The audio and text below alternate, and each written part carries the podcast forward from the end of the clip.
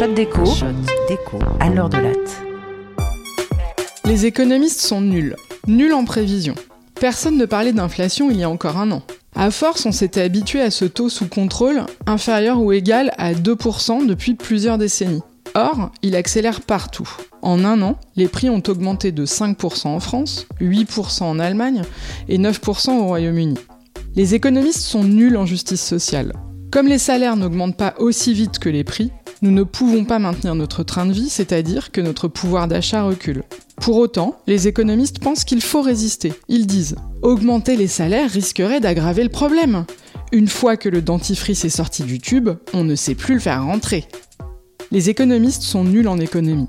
Personne ne sait comment ralentir l'inflation sans casser l'activité et détruire des emplois. Christine Lagarde nous a prévenu, les taux d'intérêt vont augmenter cet été en zone euro.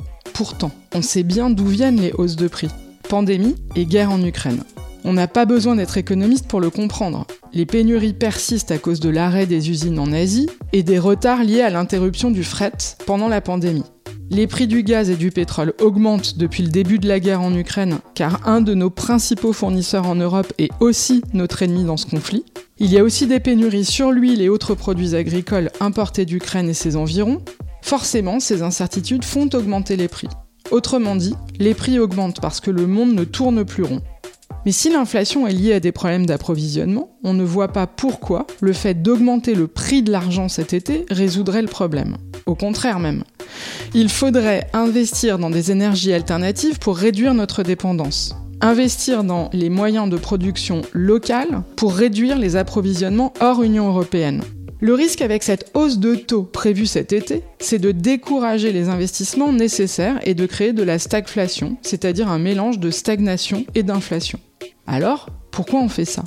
Parce qu'on ne peut rien faire d'autre. La division du travail est telle aujourd'hui que le taux d'inflation est seulement l'affaire d'un acteur public, la Banque centrale, qui doit maintenir l'inflation sous la barre des 2% et fait varier le prix de l'argent pour y parvenir. Même si ce n'est pas la bonne solution, c'est la seule à disposition. Les économistes sont nuls en sciences. Ils affirment que l'inflation est mauvaise pour la croissance économique sans en apporter la preuve empirique. Ils confondent inflation et haute inflation. Les travaux empiriques sur le sujet suggèrent que c'est l'inflation au-dessus de 10 voire 20% qui est associée à une activité économique ralentie. Certainement pas l'inflation à 5%. Le taux d'inflation ne devient pathologique qu'à des valeurs extrêmes.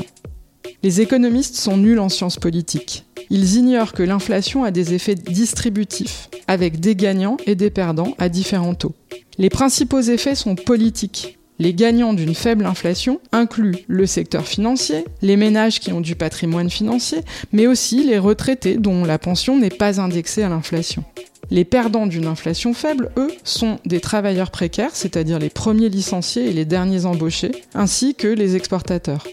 En conséquence, les économistes négligent les implications politiques d'augmenter le taux cet été. Ils prétendent qu'une banque centrale indépendante dépolitise le débat. Pourtant, ils ont oublié que les Américains ont structuré leur propre banque centrale en 1915 d'une manière qui reflétait la crainte d'un contrôle à la fois par les banquiers et les populistes. Autrement dit, il y a une centaine d'années, on n'ignorait pas que le niveau du taux d'inflation dans une société est un choix politique. L'inflation revient parce que le monde tourne mal. Les chocs vont s'accélérer avec le changement climatique. Ramener l'inflation à 2%, quoi qu'il en coûte, est un choix politique. Il est temps de l'admettre.